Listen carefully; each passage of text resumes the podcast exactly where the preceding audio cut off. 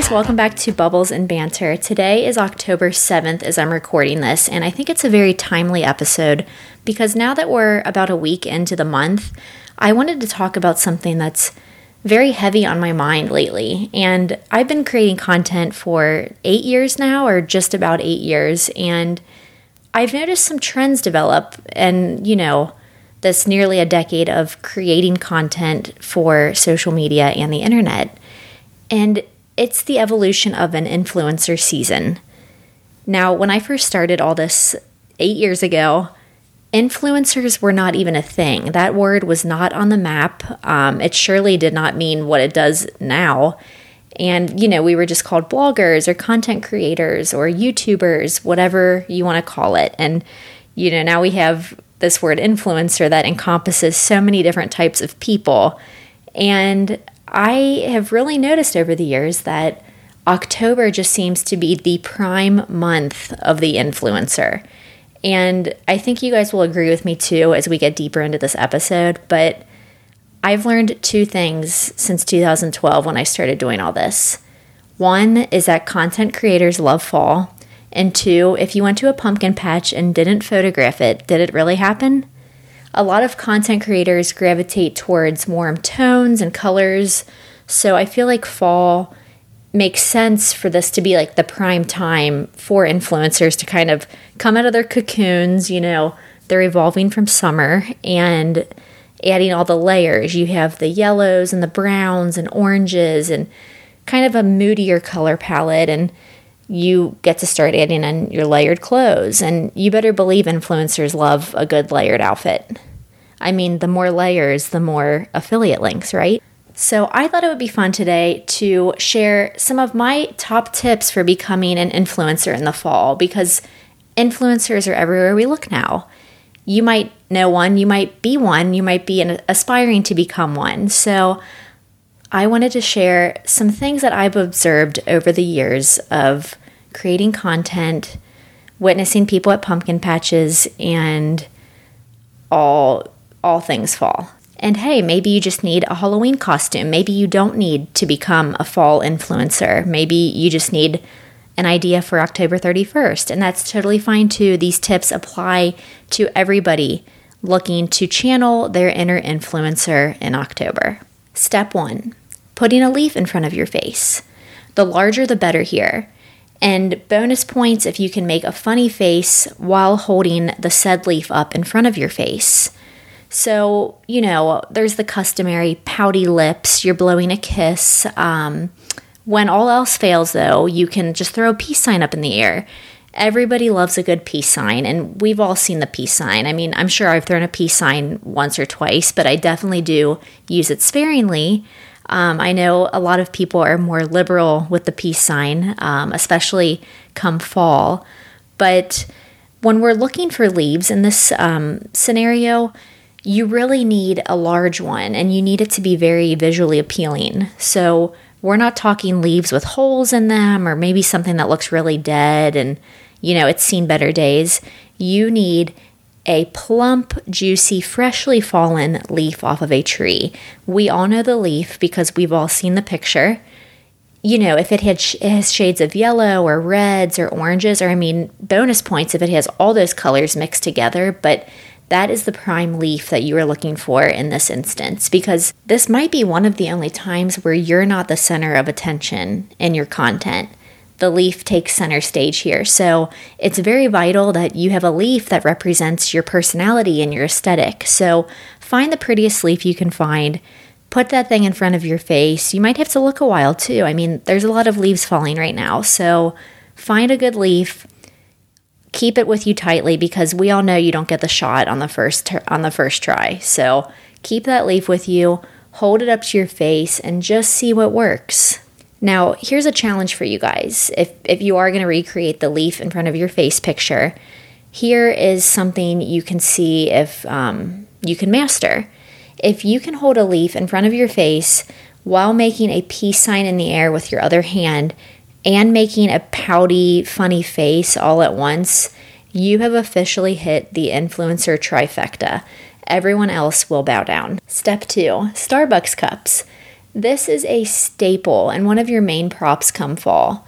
I mean, fall is synonymous with pumpkin spice lattes, and I, like I said earlier, I feel like Starbucks is releasing these earlier and earlier each year. And spending on overpriced coffee can definitely add up, and it's not always economical. But I do have a workaround for this, so fear not. Save your Starbucks cup. I know drinking coffee can be messy, and at least for me, I, I don't know if anyone else is a messy coffee drinker. I just recently actually started drinking coffee as a 30 year old woman, but I always seem to have a streak of coffee that goes down the side of my cup. So save your cup, but try to keep things neat. You know, you can wipe the coffee stains off if you have any, or better yet, buy a reusable cup with the Starbucks logo on it. That way, you'll be helping the environment while still creating that premium Instagram content that everybody's waiting around for. Said nobody ever. Step three hats. I mean, hats just encompass so many different options. There's floppy, there's firm, but a hat just might be your most important fashion accessory come fall. So, color and size aren't as important here. It's just the fact that you really need something on your head and it needs to be a hat. It doesn't need to be a firm one. I mean, it can be a floppy hat that maybe looks like a summer hat, but as long as you have a hat on your head, you will be able to compete in the fall influencing game. And I'm telling you guys, this one is very important. So please find a good hat. Step four shoes. So now that we're getting into fall, it's getting a little bit cooler. We definitely still have some of those very hot days, those unexpected days where it gets really hot in the afternoon and you have on three layers of clothing. But for shoes, you do want to stick to a boot of some sort. And a boot is a generous term, uh, it, it really runs the gamut here. I have noticed a trend over the years. The boot height is changing, and that's totally fine as long as you have a boot. That's really all you need here. So I'd say in like 2016, uh, 2015, even five years ago, you were really seeing a lot of the over the knee boot. I mean, you could not go anywhere or take a picture of yourself and put it on Instagram unless you had an over the knee boot on in the fall. And we've really seen in recent years that the boot height is changing a little bit. We're getting a little less fabric. So now we're just going up to the knee right now. That's kind of been the trend for the past couple of years. So there's that too. But we all have a booty in our closet. I mean, I don't know anyone who does not own a booty. And this will suffice too in this situation. It doesn't need to be a high, tall boot. A booty will do just fine as long as your shoe begins with the word boot you're pretty much fine here because, again, the hat is the most important accessory. People aren't going to be looking at your shoes as much unless you have that over the knee boot, which I would say was probably more important a few years ago, um, but we are still seeing them. I still have my over the knee boots. I haven't worn them in a few years and they never fit my legs properly. They always slid down my legs and never really served their purpose as an over the knee boot, but they might make a comeback, and that's why I'm keeping them. Step five a pile of leaves. So, I told you guys before, um, you know, there's going to be different leaf scenarios here. It's October after all. So, this pile of leaves is very, very different from the singular leaf that we talked about in step one. For the pile of leaves, um, you know, it's basically what it sounds like. You just want to gather a pile of leaves, but I do have some advice for finding said pile of leaves. You need to really look at what you're picking up. We don't need any bugs, we don't need any spiders, and I mean, God forbid there's any like dirt or garbage or anything in the pile. And I mean, you're throwing that in the air in front of your face for the picture. I, the, a picture lasts forever, and, and we don't need like a flattened out Coke can flying in the air with your pretty leaves and your pretty makeup and your pretty hair. So just kind of comb through your pile of leaves first and make sure there's nothing in there that you don't want in your picture. I mean, you need the perfect piece of content for your fall Instagram grid. So get all the junk out of there. Just do a quick look over. Again, you don't really want a lot of dead leaves. obviously, if the leaf has fallen off the tree, it is dead. Um, but something pretty still would suffice. But you do have a little bit more leeway in this um, this scenario, this photography scenario, than the singular leaf in front of your face. So there is a little bit more flexibility here. So fear not. Not every single leaf is going to be perfect because you need a big pile to, you know, create that effect of tons of leaves falling around you and you're laughing and giggling. There's a lot to think about when you're taking that picture.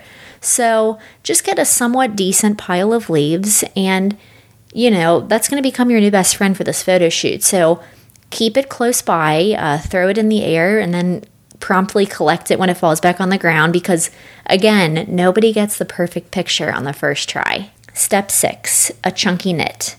Okay, we're talking about the outfit now. We have your hat, we have your shoes, we have your perfect leaves.